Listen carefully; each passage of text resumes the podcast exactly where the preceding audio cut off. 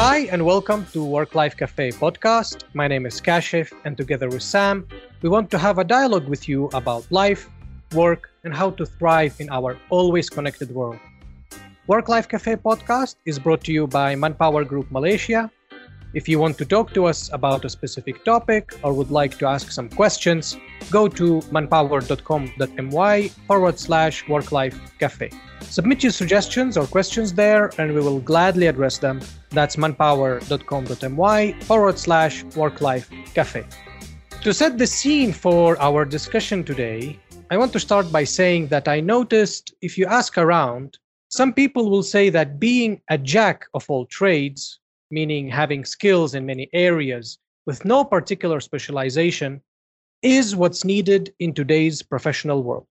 They say this is because if you are working in a certain field, your clients, your bosses, and peers seem to expect you to know everything about that field. Some will argue that jacks enjoy more flexibility in the job market. On the other hand, many will tell you that being committed to staying on top of a specific area of expertise is the way to go. Those who become a master of one trade enjoy stability and clarity over their profession, which provides them also higher pay potentials. So, to discuss the merits of becoming a specialist, we have today with us an ambitious thought leader in the construction industry. Her passion to guide, inspire, and direct future leaders and industry professionals led her to founding the first construction coach consultancy, theconstructioncoach.com.au, in Australia. She is also the host of Constructing You podcast and a best selling author of a unique book, Constructing Your Career. This book offers practical, actionable, and inspirational advice to build an exemplary career in construction. Elinor Moshe, welcome to our podcast. Thank you very much for having me, and it's great to be on the other side of the microphone. To start our conversation, perhaps you could share a little bit about your journey and how you decided to specialize in the construction sector specifically. I started my career thinking that I would become a grandiose architect and I would have my name on the buildings and I would be the one calling the shots. But I'm forever grateful that that dream died as quickly as I conceived it. So I was attracted to the construction industry during my undergraduate slash master's journey because I'm someone who's quite process orientated, and I was more interested in how projects actually came to be. So I went on and established my own successful career in construction and you know you, they do say whoever they are is to start a business around what people always come to you for and people always came to me for advice and insights regarding how to actually achieve more within their career in construction externally it seemed that I had achieved everything that people were were wanting. But for me, I, I was still quite unfulfilled in my own journey. So that's when I actually took the time and worked on my own vision. What is it that I really want out of my own career in construction? So I spent a lot of time actually conceiving that vision for myself. And it was through asking better questions that I started getting better answers as to how can I serve more people who are coming to me with these types of questions about what it means to be in construction from a career perspective and a personal perspective. Fast forward the story a little bit, I, you know, the universe downloaded the idea of the construction coach into me and it's evolved since its conception. I thought that I'll only start with a blog, but it has become, you know, for something far more exciting than that from private mentoring to masterminds events when COVID allows. So a podcast, a book, and you know so much more opportunities than I even could have imagined in one and a half years since I started. Elinor, allow me to uh, take you back a little bit for the benefit of our younger audience. You mentioned that you have studied, you started studying in the construction industry, correct? Yes what was the motive behind choosing this particular field? I don't want to be sounding sexist. This field might, for some, not be associated with females. So, how did you decide to approach this specific field? And uh, did you face any social pressures or misunderstandings from your peers and, and family? And how did you cope with that? I didn't know that women were a minority prior to entering into the industry.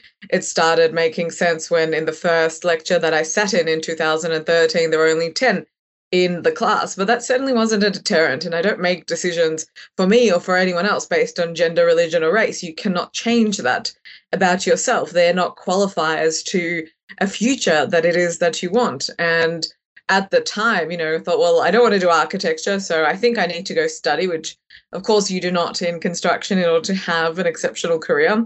I looked at the prospectus and said, well, urban planning is really boring. I don't want to do architecture. I just narrowed it down that way. But I also really looked into construction and it felt like the right pathway, which would allow me to understand the whole project life cycle, including the finances, the procurement, the legalities, the ethics.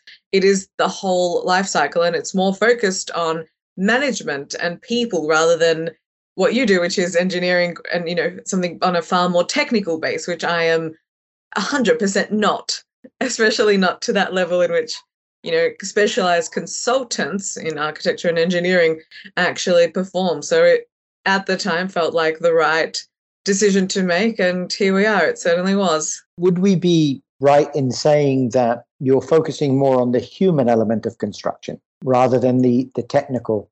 Because the construction industry is somewhere where I spent my formative years, although I'm a chemical engineer by training, I actually spent my first four years working constructing roads in the UK. And, and I can tell you, you can certainly get an education from working with the construction industry right across the board. So I'm I'm kind of intrigued in terms of the type of things that people would come to you for. What sort of advice are you you getting asked? 100%. My whole focus from the start is on the macro and the micro of a person you know, my Constructing You podcast is really about making sure that people become before they achieve. It's who you actually have to become in order to have an exemplary career in construction. And in Constructing You, I really focus on the micro, on the granular of the individual. And it was actually one of my podcast guests, which said that, you know, everything you do really brings that human front. It humanizes construction because construction isn't NLA, how precast goes up. I mean, that's the byproduct, but when you look at the construction industry as a whole, it is the sum of its people. If we actually want to change the systemic issues and the structural issues that the industry as a whole experiences, you need to change the people. And if that means one by one, then so be it. That's what I will do until until that is well, maybe not achieved in my lifetime, but I'll give it my best shot. So and I also knew that, you know, at the start of my journey, I looked, you know, what were people talking about when people talk about construction they will talk about the projects the project wins the project values procurement methods risk management project management like very things that have been regurgitated again and again. And i also knew myself well enough that i know what conversations light me up and it is about career success. It is about constructing your own exceptional future. It is about standing out in a credible and notable way it is about working with confidence. It's about the person. So, you know, that's also the subtitle of my book. What's the greatest project that you'll ever get to work on? It's you. It's always you. And people in the construction industry will go their whole career working on projects external to themselves. They're never actually doing anything on this front, which actually brings you the fulfillment.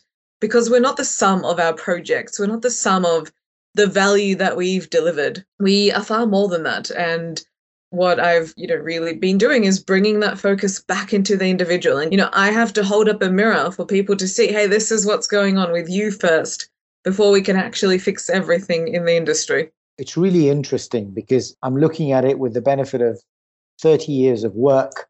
And I wish I'd spoken to you when I was uh, when I was a young man starting in the industry, but that's maybe a, a conversation for later. But the construction industry is known for being a very conservative, very slow moving industry. Where are you finding the most significant barriers in terms of moving forward? Because on the one hand, the science behind construction, although you've things like material sciences and, and, and how we construct has changed, but fundamentally the industry hasn't changed in its core for a very long time.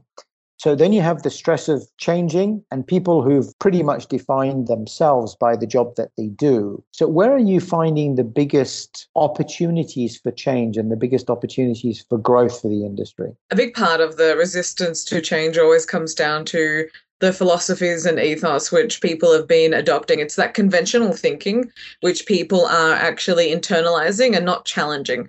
When you just take on the status quo and then become a parrot and repeat what everyone else is saying, that's not going to actually break the cycle. Nothing will change. Like nothing changes if nothing changes. So it has a lot to do with the mindsets and the individual frameworks and thoughts and philosophies and paradigms and worldviews that people are adopting. I mean, people on their own granular and personal level are fearful of change. So they're not going to be the ones who are going to start the next contech or uh, prop tech companies that we're going to be seeing that are going to revolutionize everything.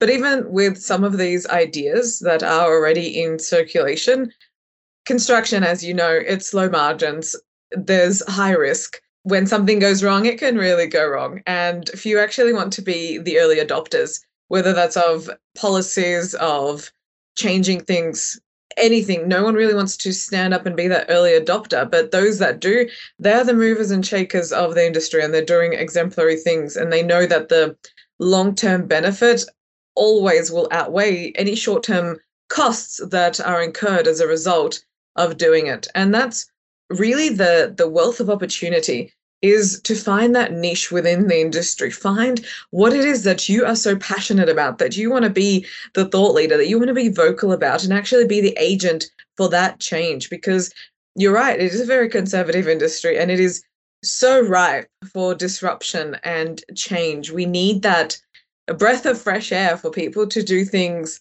differently, as I have been. I was going to say, I think you, you know, a lot of what you're saying absolutely resonates and will continue to resonate, I think, for many years to come. So, where are you focusing your attention? It's such a big industry, like a web of intrigue, for want of a better description. You've got the clients who are dictating certain specifications and ways of doing things.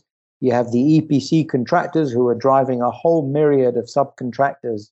And the change needs to start somewhere. You know when you're when you're dealing with that kind of a sort of cascade structure you would start at the top and it cascades all the way down. But more often than not the customer is the most conservative and change can very often come from you know lower down in the chain. So can you share with us a bit of your experience in that space? Where are you driving that change where you're seeing it getting traction and where are you getting sort of resistance to that change? You know as a thought leader we base our our work, our brand assets and people's psychographic factors rather than demographic factors. So I work with people across a whole range from, you know, entry level wanting to get in up to quiet, you know, senior business owners as well. It's more about the factors associated with the individual and what they want and what they wish to achieve. And if they're actually willing to break out of their cycle to move out of their comfort zone. But of course, with my brand, with my positioning, with how I talk, with who I am, it certainly doesn't attract everyone. And that's the mm. point of having a brand because it's meant to attract the people who are meant to be in my world. And it 100% repels people who cannot cannot stand me and cannot stand what I do and how much I show up and everything that I do. So it's always, you know, that opposition is about people who are simply not attracted to, you know, what my message, my world, how I actually do things the resistance is always about people who are operating and looking at things from their own worldview. They're seeing it with one lens from their perspective, and that very little has so much to do with where in the industry they're from. You know, I work with both head contractors and client side project managers and quantity surveyors. So the job title is a qualifier, it's the individual themselves. You know, Elinor, this is what Sam keeps telling us. If you want to be a leader, you're not contesting in a popularity competition, right? That's right. The saying by Steve Jobs, who said, if, if you want everybody to like you or something along those lines, don't be a leader, go and sell ice cream.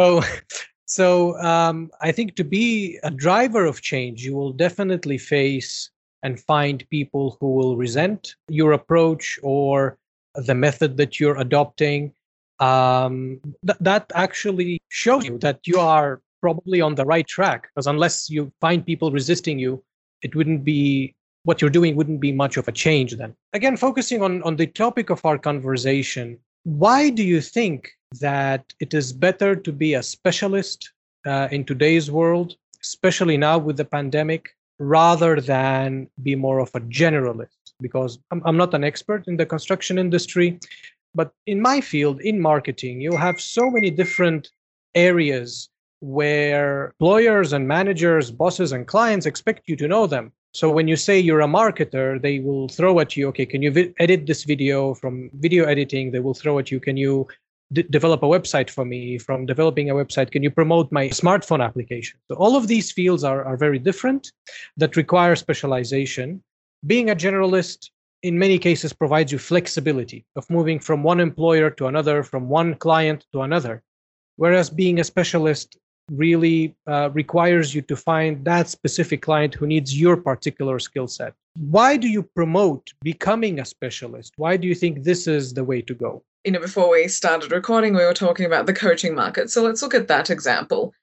Let's say I am a consumer, I am a client, and I am, and I have a need to work with a coach. Okay, how many mindset coaches are there in the marketplace? How does one actually even pick everyone is a mindset coach. Everyone can be a, a fitness coach. Everyone calls themselves, you know, abundance and mindset coach, wealth coach, whatever it is. And then two weeks later, oh, that's not working out. They'll actually change it. They'll change their title. How does a consumer actually make a decision? How do you actually know who is the go to person? Who is the one that will solve my problem? Who is the one that I know that I'm going to get the result that I actually want, and they are the person that I want to work for. They're for me. When you actually position yourself as an authority in that niche, you're already you're eliminating your competition because you are so able to congruently position yourself as the go-to person, as the only person who does this, whatever it is that you do, that you are you you've entered into a space of non-compete people cannot actually compete with you after a while. And in order to really establish your authority, you need to work in a micro niche. So, you know, I'm I'm obviously quite specific in what I do. I could have gone broad and said careers or career coach. I mean, how many career coaches are there? There are so many, but I am focusing on exactly what I do. What is it that I do? And I stick to my lane. When someone, you know, has, even when they think they have a need, well, they can already associate me with that need. I may not convert a client because we may not be a match, and that's happened before, and that's fine. But you get the lead. You already get the lead because there are no other options. There is no other choice. There is no other way for them to proceed in order to get the results that only I can offer. And when you enter into that space, yes, of course, you're in a space of non compete, but you're able to position yourself so congruently and really cement your authority and become that go-to person, then you start influencing your income because you can start developing brand assets. You you can be a consult you can start consulting back into your industry. You start collaborating with people who want specifically access to that audience that you have built. And the list of benefit goes on and on and on. But becoming a specialist is necessary when you want to enter into that you know, that thought leadership world and to be recognized for that one thing because once you become known and once you absolutely obliterate one arena, you can go be known for anything that you want, right? But also, what we do in the thought leadership world, it's not our business name which we promote, it's us. It's Elinor Moshe. People have a connection with Elinor Moshe. They don't have a connection with the construction coach. They find me either they like me or they really don't like me. And then they find out, okay, these are all the things that Elinor does. Because the thought leadership world, we know that what do people connect with? People connect with people. And the thought leadership model actually flips conventional entrepreneurship on its head when, you know, first you might find out about Nike, only later on will you know that it's Phil Knight. But if you look at Musk, everyone knows Musk, but not everyone knows all the businesses that he has. Everyone knows Tony Robbins, but I don't think many people know his hundreds of businesses that he owns. You build that relationship with a person. And when connection is the new currency, how much more specialized than that when someone when you have that affinity with someone not based on just what you do but who you are? It's interesting elinor your perspective on it. I, i'm kind of in two minds about whether we're talking about the individual or the business. So if it's from an individual basis i couldn't agree with you more. I think people buy from the individual that they engage with whatever they do and you used elon musk. He's a polarizing person You know, you either love him or you hate him. But the last thing I would ever call Elon Musk is a specialist. He's not a niche player. He achieves certain things by the skill sets that he has. So, from your perspective, do you view it? Your specific specialization is my particular brand is a specialist in. And how would you view that from a corporate perspective? Now, again, we're talking about two different things. And very often you have people like Elon Musk, people like Steve Jobs, who start off life as being a niche player. They have a particular competence, they have a particular skill sets that they bring to an environment, and bang, then scalability comes. So, how would you apply that to your particular situation? Because clearly, you're very, very strong at expressing your views. And I would imagine many clients would be pleased in terms of having you on board because you can express your thoughts in a very traditional industry and you would certainly command attention, especially at the, you know, at the boardroom level. But then how do you scale that? That's a good perspective and observation that you picked up. So positioning yourself as a thought leader, being, you know, this is these are my strengths, this is my core message, this is my philosophy, this is what I'm here to do as if you want to then scale that into entrepreneurship, then you have businesses which are an extension of your message and the problem that you're solving in a marketplace. But of course, you can become a thought leader within an organization and you still solve those you know internal issues within an organization and you become known as a person who might be the innovator might be the again the product specialist like this is what you do this is your lane because you've identified your strengths you've worked on your brand you've worked on how to actually strategically craft impact how to actually bring people on board with you. So you can solve a problem and then go out into the big wide world and go to the mass market or you can do that within your own organization. And as you are probably familiar construction companies are very conservative and especially in australia the percentage of entrepreneurs, not entrepreneurs, is only 9%. There is so much untapped potential to become an entrepreneur within an organization and to become an entrepreneur within the business. No, no one's saying go out and start your own thing. Absolutely not. People love what they do but you can really maximize the opportunities within an organization. And that's how you start to actually become indispensable. You become that person that when a recession hits, when the effects of COVID comes, they will not let you go because the value that you bring to a company based on your thinking, on your originality, on your innovation, based on who you are, they will not let that go. So, a lot of the attributes that you're describing speak to a single point, and that's a problem solver.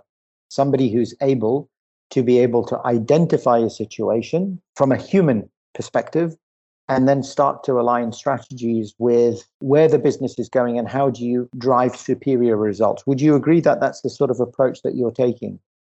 Definitely. I mean, that's fundamentally what an entrepreneur does. The larger and more complex problem that you solve, then that becomes a value that you add to the marketplace. So, yes, you are actually not just solving any problem, it has to be a problem that you are passionate about and that you have an emotional connection with. Because mm. otherwise, when something isn't emotionally fueled, or when you don't have that emotional connection, or when you don't actually have a high level of specialization within it and you don't know enough about it, then someone else can come and overtake you. They can learn just as much. So it's more about also generating insight and distinctive thinking when it comes to that problem, that opportunity, that niche that you actually identify in the marketplace. But that's the start of it. In order to actually make an impact with that, that's when a personal brand comes in. That's when it that's when you need to learn persuasion, trust, influence. That's when you actually need to know how to speak with impact, how to actually command authority, how to have a pitch, how to there's so many how-tos that are actually associated with conveying that message, whether that's to the masses or even whether it is within an organization. Absolutely. So, would you say your focus is more on the individual rather than the corporation? Yes. So, you're, you're coaching them to become that kind of a, a communicative person, the ability to be able to navigate the minefield of you know the political landscape versus what's right for the organization because very often and again it brings my memory back to many, many incidents in the construction industry where what's good for the company is not necessarily what happens because there is a political ecosystem that you've got to navigate. So being right and being recognized as what you're saying is good for the company doesn't necessarily always get traction. So you're helping them navigate all of these minefields.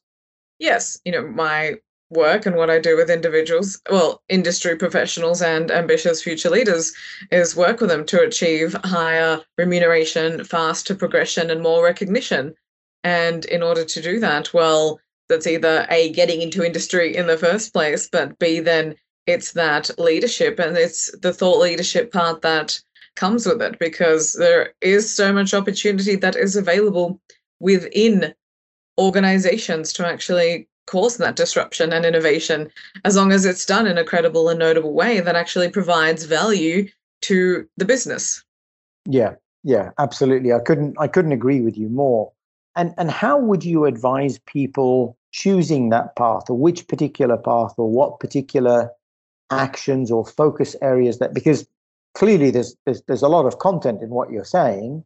At different levels of course there's more considerations but for the purposes of the discussion it's answering a simple question it's simple but it's not simple to answer and that's what do you want what does an individual want it sounds like a simple question, but I have asked that to people who have been 15 years in industry, 20 years, and they can't answer that question. And to some, it's actually the first time that they've been asked that question. So, you know, I've asked people that question and they've left the construction industry, which I think is a fantastic outcome. So they can go and find whatever it is that they want to do. I mean, what's worse than living out and following a plan that wasn't set by you, a future that wasn't determined by you? So that's a fantastic outcome. I can ask someone that question at the 15 year mark and they actually have an inkling to not be in the industry and someone actually dominate that game. But it's always, it always comes back to what does an individual want? And people do not spend near enough time envisioning what they want. And then they, that's how they actually start carrying out other people's dreams. And they get to the end of the road and they wonder what happened. Yeah, it's it's a it's an interesting and again doing a little bit of self reflection based on my own personal experience in the construction industry. Typically, you spend most of your life getting to a point where you can answer that question. The rest of it is determined by your boss, and by the time you've got to that position, you've kind of forgotten what you worked all of those years to achieve. And I suspect that's why many people, like myself, uh, maybe use the construction industry as a stepping point because it's certainly teaching you, an awful lot about you know life and about working with individuals. And the skill sets that you accumulate working in the industry can serve you very well in almost any other industry in life. So yeah it's a very interesting dynamic and it's a very interesting industry to sort of be applying that to Absolutely. And what you get exposed to in, you know, the first five years in construction is just incredible. It's from legalities to people to politics. You get the whole suite, but that's not the end of the, the line for someone's career. There is a whole other pathway, there's a whole other level to be explored. And people just actually need to sit with that question and think what do they actually want from this industry? What do they actually, you know, why are they even in this industry? If you don't have a compelling why, it won't get you very far. And like you correctly pointed out, you get to a destination and you don't even remember what it was all for. We should have spoken when I was a lot younger. No, well, hopefully Maybe we'll. I would have made some different moves then.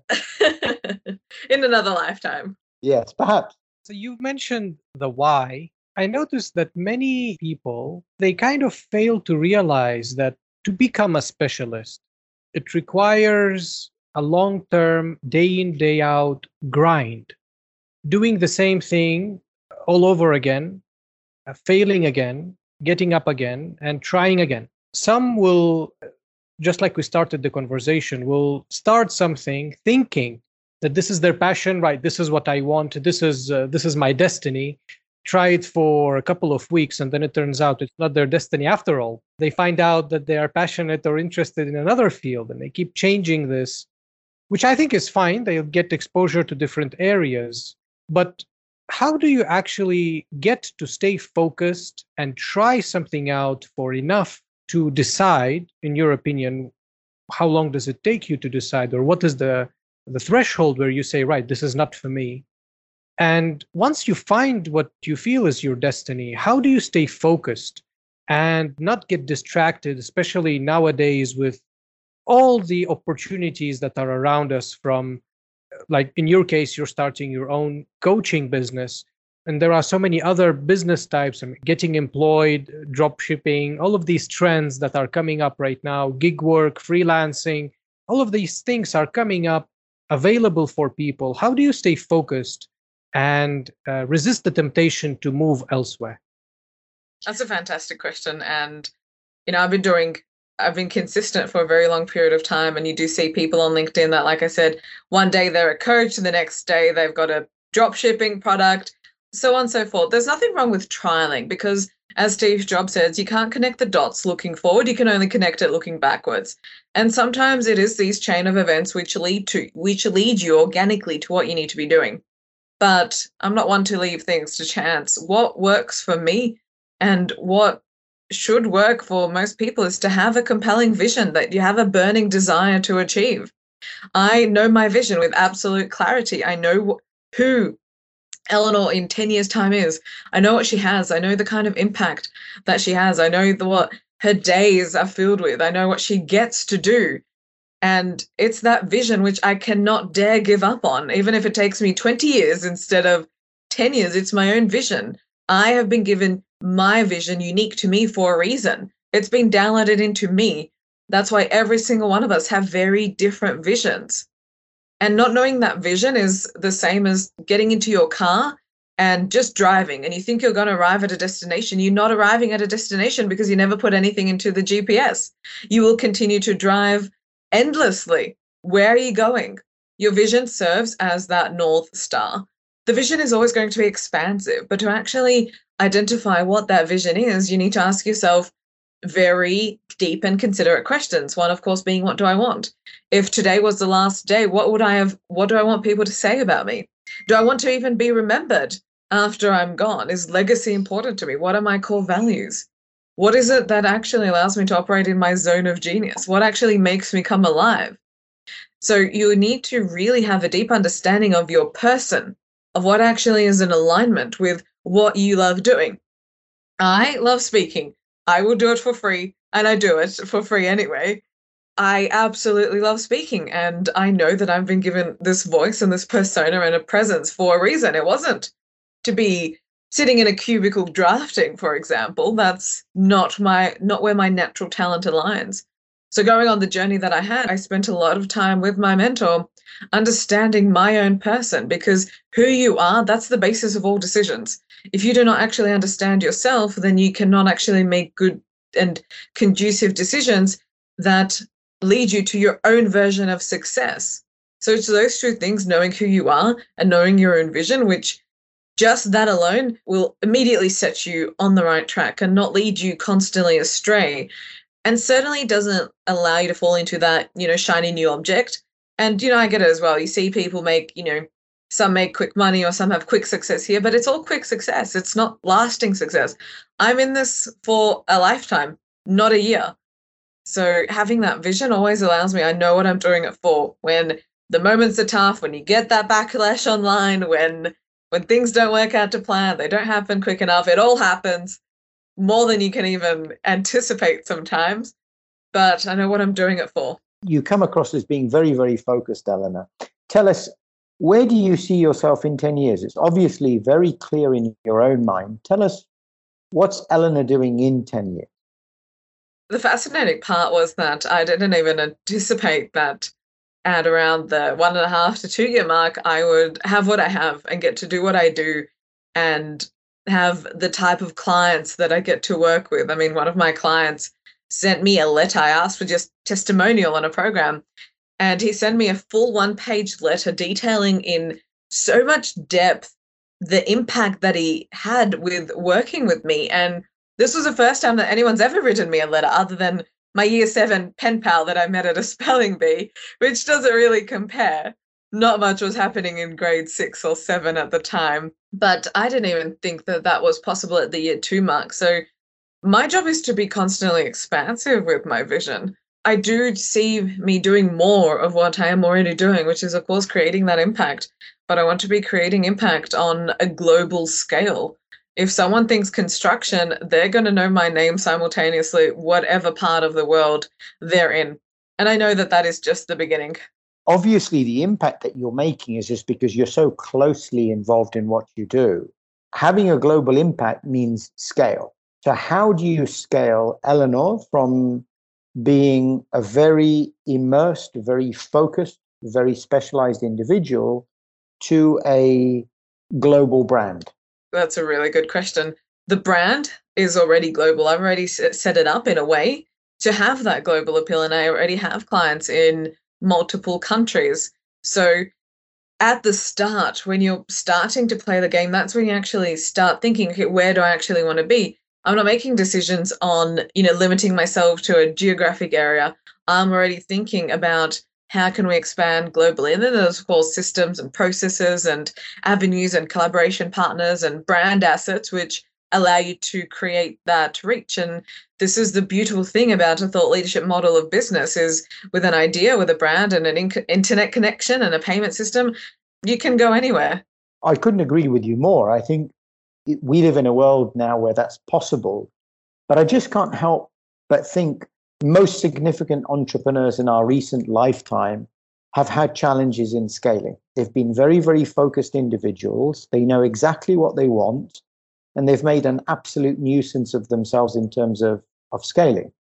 So, you know, if you read Steve Jobs and what people have said about him, a lot of people who were very, very passionate about working with him said he was an absolute nightmare to work with. You know, that's the DNA of, of, of somebody who's very, very focused, very clear on, on, on their vision. So, do you see yourself going that way, where you're going to be very careful about who you have around you to execute that brand, remain true to your brand? So, you will have people who are very much like Elinor, in which case modern day thinking would say that this is going to be incredibly good from a specialization, but it may limit the amount of diversification. And again, if you look at what Apple started doing to what they do today, it started with a fairly clear and very narrow concept, and then they've diversified. So I'm, I'm keen to sort of get your thoughts in terms of how you see the evolution of Elinor, the brand, as an individual versus Elinor, the corporation, long term. If, in fact, corporation is the way you want to go, it may be that you want to remain true to your calling and remain very, very niche and very specialized. To point out something to your question, Sam, that uh, one of the ways that Elinor is scaling, I mean, she, she came under my radar. I'm not in Australia and I'm not in the construction industry. So something that she's doing is working. Oh, there's no question in my mind. Globalization of an individual brand is no longer a matter of huge amounts of capital. That that I think we can we can throw out the window because we are each individuals walking as global brands. I think the key is, and again, it depends on the individual vision of indiv- of, of people. Because I have friends who want to remain very small, very boutique, and they will pick and choose what they will do. So their vision is zero scale. I'm not a corporation. I'm an individual and, and I'm going to remain as an individual, you know, providing value. So what I was curious with Elinor is, is she in that camp or is she in the camp of, you know, I, I've hit on something which is amazing in terms of transforming the industry, which is huge. So there's only so much impact you can make as an individual versus becoming a, a corporation. So I guess the question is in two parts. Number one is individual versus corporation and and what do you see as the trade-offs for one versus the other? Absolutely. And you know as i was saying an individual needs to know what do they want. Do they want to be a ceo who has 100 people working for them? Do they want to have the office space and the building? Do they actually want to drive to an office space and this is where they conduct their own business? Do they want to have offices? That's part of the vision. That's not part of my vision. I don't need to have 100 people working for me to feel fulfilled. I don't need 50. This type of business model, you don't even need 20 people working for you. You need, again, very, very good people that are very, very specialized at what they do and are very, very good at what they do. Finding those people who complement that and who also want to be the behind the scenes person because in this type of business, there's only one leader, one visionary. Then finding those people is very important because they are going to then, you know, they will take tasks that I don't want to be doing and and that frees me up and then I get to create and when you create you bring more people into your world. So that's the type of scaling. Mm. I never had the dream of you know, having a physical building and this is where I go to work. I mean, if I wanted that, I could have started a construction company years ago. But it was knowing what it is that I want, how I want my life to look like. What do I love doing? Where do I want to conduct business? Do I want to be able to go to Malaysia or South Africa and and impact people? So it was really coming from that understanding. And you know, if someone is chasing or wants that corporation, know why. Is it purely out of ego? Is it to prove a point? what what is that actually facilitating so again knowing the what and the why of what you're trying to achieve and how you want your life to look out and and how you want to carry out your days that's very very important but yes as you touched on before whether it's a project or anything that you do the people that you surround yourself with they can make or break a business and I've learned very well from my mentor that you hire excruciatingly slow but fire fast when you have to. Yeah, absolutely. And I think I think this is a a very, very important key that goes across any industry. I mean, our business is all about human capital.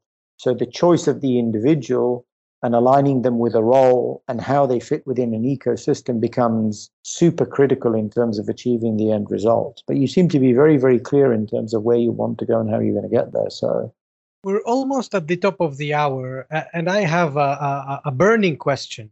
To, to the extent that you, Elinor, are focused and, and you have a very clear vision of what you want to do and how you want to do it, you will certainly have to have trade offs and will certainly have to face setbacks.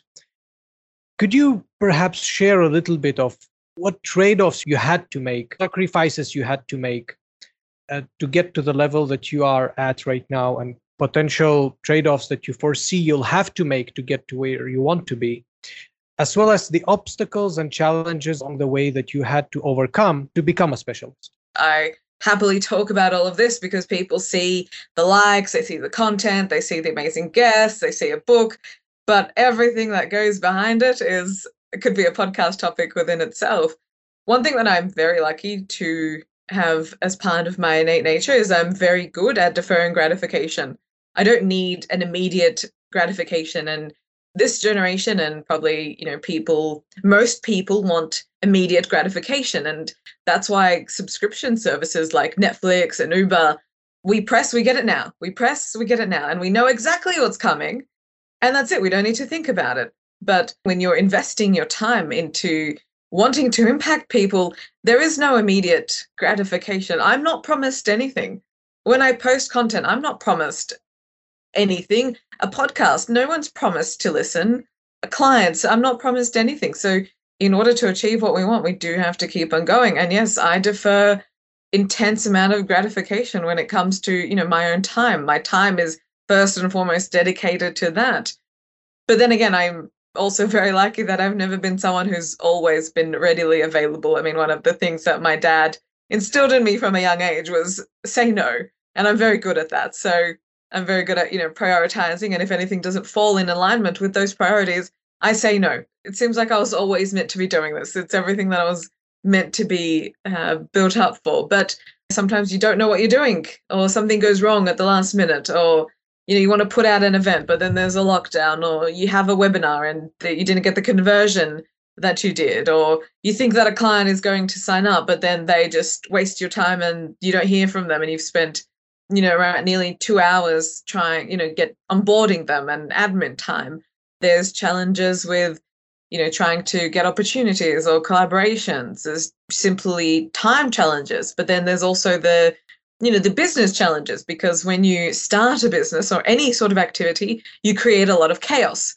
There's a lot of unstructured systems and processes that that happen. So we need to actually organize the chaos, but at the same time build a business all this happens in parallel at the same time but at the same time we also need to work on ourselves you know i want to get to the next level. I have, I have to work on myself first. I have to work on my own mindset understanding my own blockers working on you know my own thinking. And all of this requires a lot of time and a lot of sacrifice and being simply willing to do what other people won't do today so you can also have what other people won't have in the future. And I'm more than happy to do that because I know that every single eh, inch of my vision is going to come into fruition. Very good concluding uh, concluding thoughts, Elinor. It's been a real pleasure talking to you, and it's certainly given me some uh, some food for thought on a number of the topics that we uh, we discussed. Something completely and um, off topic. What what's what do you do when you're not working? I love to spend a lot of time by myself. So again, I I really do enjoy my own company. Probably a product of growing up as an only child, but I love delving into my own time and space, whether it's journaling, whether it's spending time with family. Again, being an only child, I, I value family above all, and that kind of time you don't get back. So, you know, spending quality and disconnected time with family. But then it's also about doing whatever feeds my soul, whether that's sometimes literally doing nothing or exercising or reading or creating, then you know, I give myself time to also do that because if you go against the natural grain of your soul, that's not putting yourself in a good energetic alignment. But when the opportunity does allow, I do love to travel as well. So all those plans will be back on the cards once once we're all allowed to. Yeah, hopefully not not too long now. Although you must have been really suffering over the last twelve months because you know Australia's had pretty strict lockdowns interstate, let alone outside of the country. So Yes, we experienced Melbourne's longest and harshest lockdown. Even me, who, like I said, loves spending time by myself, by the end of it, it was like enough already. Yeah, I can imagine. I can imagine. Well, it's been an absolute pleasure talking to you, uh, Elinor, and um, I hope we get a chance maybe to work together in uh, in the future in some some way, shape, or form. Onwards and upwards, I am sure. Thank you very much for having me on your show. Elinor Moshe, thank you for joining us. And I'd like to thank our audience for tuning in to our episode today. We hope you enjoyed it. If you have any questions, go to manpower.com.my forward slash work life cafe. If you would like to connect with Elinor, go to her website, theconstructioncoach.com.au. Thank you all and stay safe.